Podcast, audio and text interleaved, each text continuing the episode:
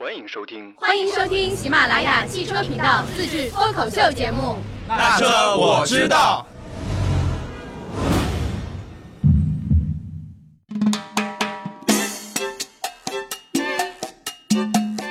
Hello，大家好，欢迎收听《那车我知道》，我是二姐。呃，说起汽车配置呢，如今是越来越智能化，对于很多车主来说，嗯，使用是真心的方便。但是呢，有一些汽车配置在设计上面，就是看起来就觉得很鸡肋、很脑残。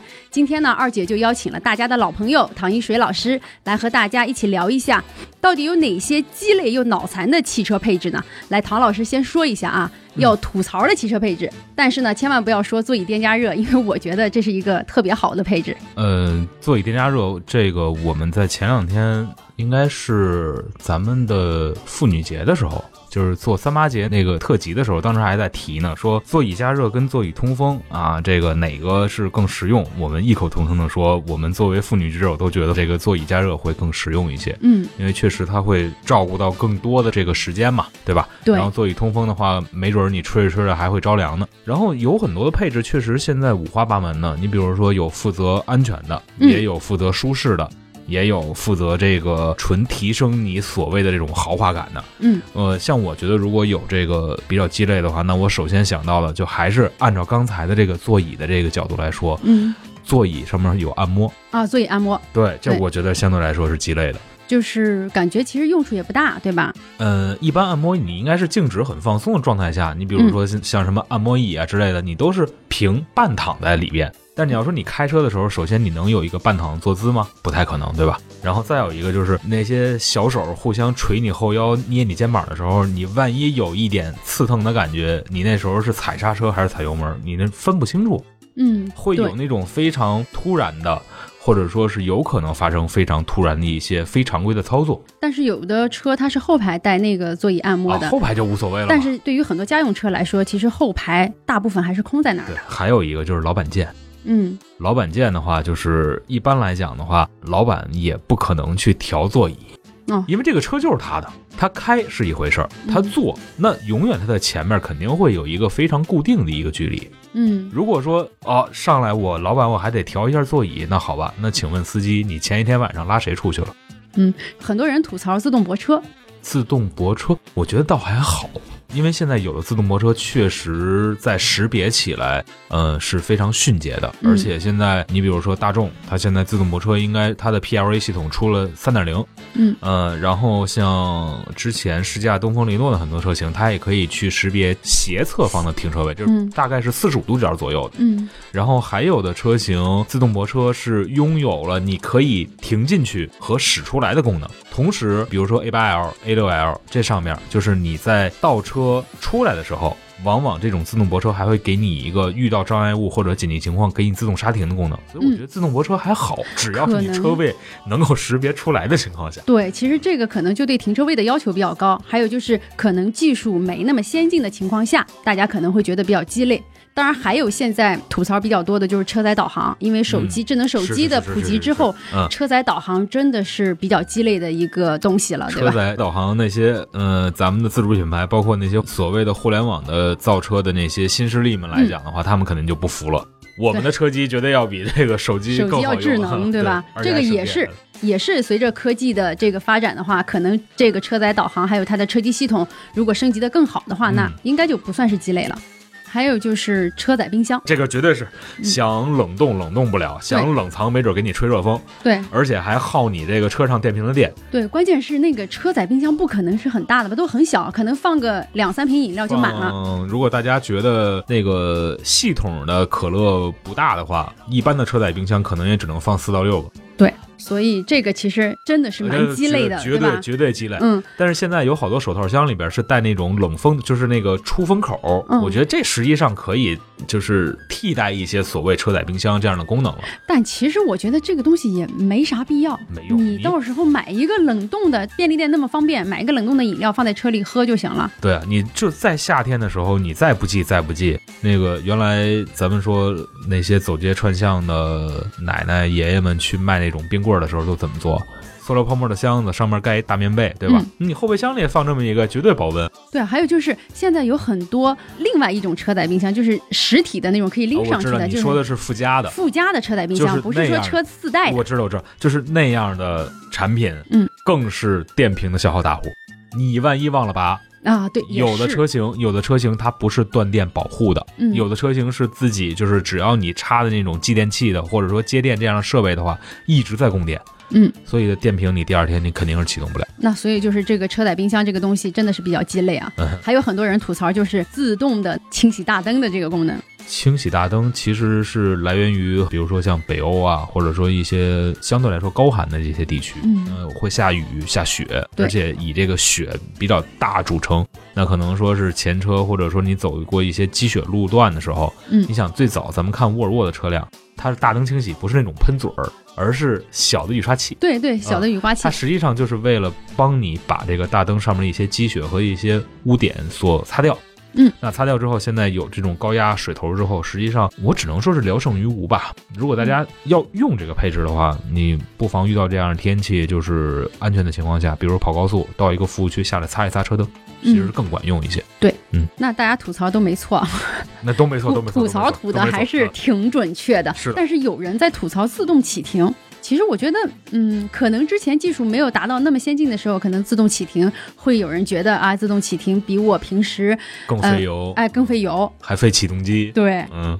你用自动启停吗？我其实觉得挺麻烦的，每次一抬那个刹车，哼哼哼哼，就这种感觉 就不太好，所以我每次上车，尤其是在比较堵的时候，我就会把自动启停给关了。自动启停如果现在很智能的情况下，它会根据你的这个驾驶的这样的路程，包括你的这个踩刹车的次数和你走起来那样的时速，去判断下一次触发启停的这个时间是否合适。嗯，但是一般来讲，如果有的一些比较低智能的这个自动启停，它就会判断你这个车动了的时候，你再刹停，它就会给你启停、启停、启停、启停。所以有好多就是走走停停状态下，为什么大家不爱用启停，就是这样的原因。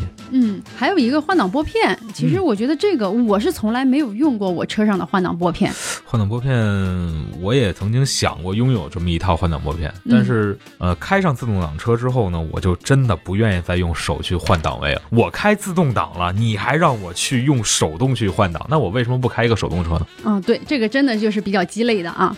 其实还有一个变速器的档位，按键档啊、旋钮档啊、什么怀档啊、鸡腿档啊，比如说奔驰。然后前段时间有一个比较啊，奔驰是可以让副驾驶的大腿放过来的。奔驰是这样子的，就是有一个比较火的视频，就是说，哎呀，那个你开过奔驰吗？开过奔驰吗？档位在哪里？其实怀档。嗯嗯。对啊，每次上车的时候，可能就会去熟悉一下这些档位。对，嗯，像奔驰现在是怀档，然后咱们所说的那个处在这个中控台上那个，基本上像宝马的那种鸡腿儿，嗯，对吧？大众的 DSG，嗯啊，基本上都是正常车都没有那种特别奇葩的。嗯，像可能会说比较出新的，就是呃，放在中控台。台上的本田的那些按键式的，嗯，讴歌的，嗯，然后还有捷豹路虎那样他们的旋钮的，旋钮的，对吧？呃，当然一些咱们的自主品牌的电动车也在用旋钮的，嗯。嗯，还有就是我觉得其实最不能理解的就是中控台上面那几个按键的，就是代表对代表的这个品牌就是林肯的，嗯，就是以至于我老觉得林肯在那种挪车位的时候。大家想到就是来回切换档位去调整你的方向，然后调整角度的时候，我必须等到我车停下来停稳之后才能进行下一步操作。那这样的话，别人要么觉得我是新手，嗯，别人要么就是觉得我很懂车。我真怕我就是点那一刹那，如果说齿轮有交互的话，那可能一下变速箱的齿轮就开始咬在一起了。因为咱们都知道，如果你是机械档位，嗯，那么它相对来说的这个宽泛度是很高的。就是有的时候，嗯，像奔驰啊，或者说是奥迪、宝马呀，就是在你车可能还往前进的那一刹那，你推到 D 档进行倒车的时候是没有任何问题的。嗯，它会给你控制在比如说每小时六公里之内都是没问题。但是那种按键呢，就是你心里边就。心有余悸，就好像就必须我强迫啊，我我必须我把这个车得停稳了，然后再去按那个 R 或者再按那个 P，对，还有就是可能对这个车不太熟悉的人来说，一上去他可能就是找不到这个按键，开不走了。对，开不走了是。哎，我变速器的这个，哎，我排档在哪里啊？对啊没有，对吧？嗯，还有一个要吐槽的点儿，其实就是我觉得就是电子手刹。咱们试驾过那么多车，嗯，然后就是它那个电子手刹是按一下是走还是抬一下走，就是没有一个很好的逻辑。比如说，大家可以做一个统一的逻辑，嗯像类似于像机械手刹，那很好，就我拉起来那就是刹车了，我放下来那就是走了。对，对吧一般来说都是这样，也有反着的吗？按键的是有反着的呀，我现在就是有一个电子手刹的车，嗯，那真的是跟那个咱们就是机械手刹的那个那个逻辑是一样的。当我把手刹抬起来的时候，实际上就是刹车了。对，就刹停了。嗯然后当我再按下的时候，就是松开手刹，就是释放这个刹车了。嗯，但是有的车就是按下去，按下去是是刹车了刹停了。对，抬起来的时候，对，你可以不用按，然后你走的时候，就是你放到那个底档上面，你踩油门就走了，它自动松了。实际上我觉得电子手刹它的存在的道理只是在驻车的那一项，嗯，对吧？嗯，因为它完全是电子的嘛，所以完全都可以通过这个 ECU 的一个信号这个传输，当你给油门的时候，放在 D 档的时候，它会给你松开刹车，然后你的车就可以往前走了。对。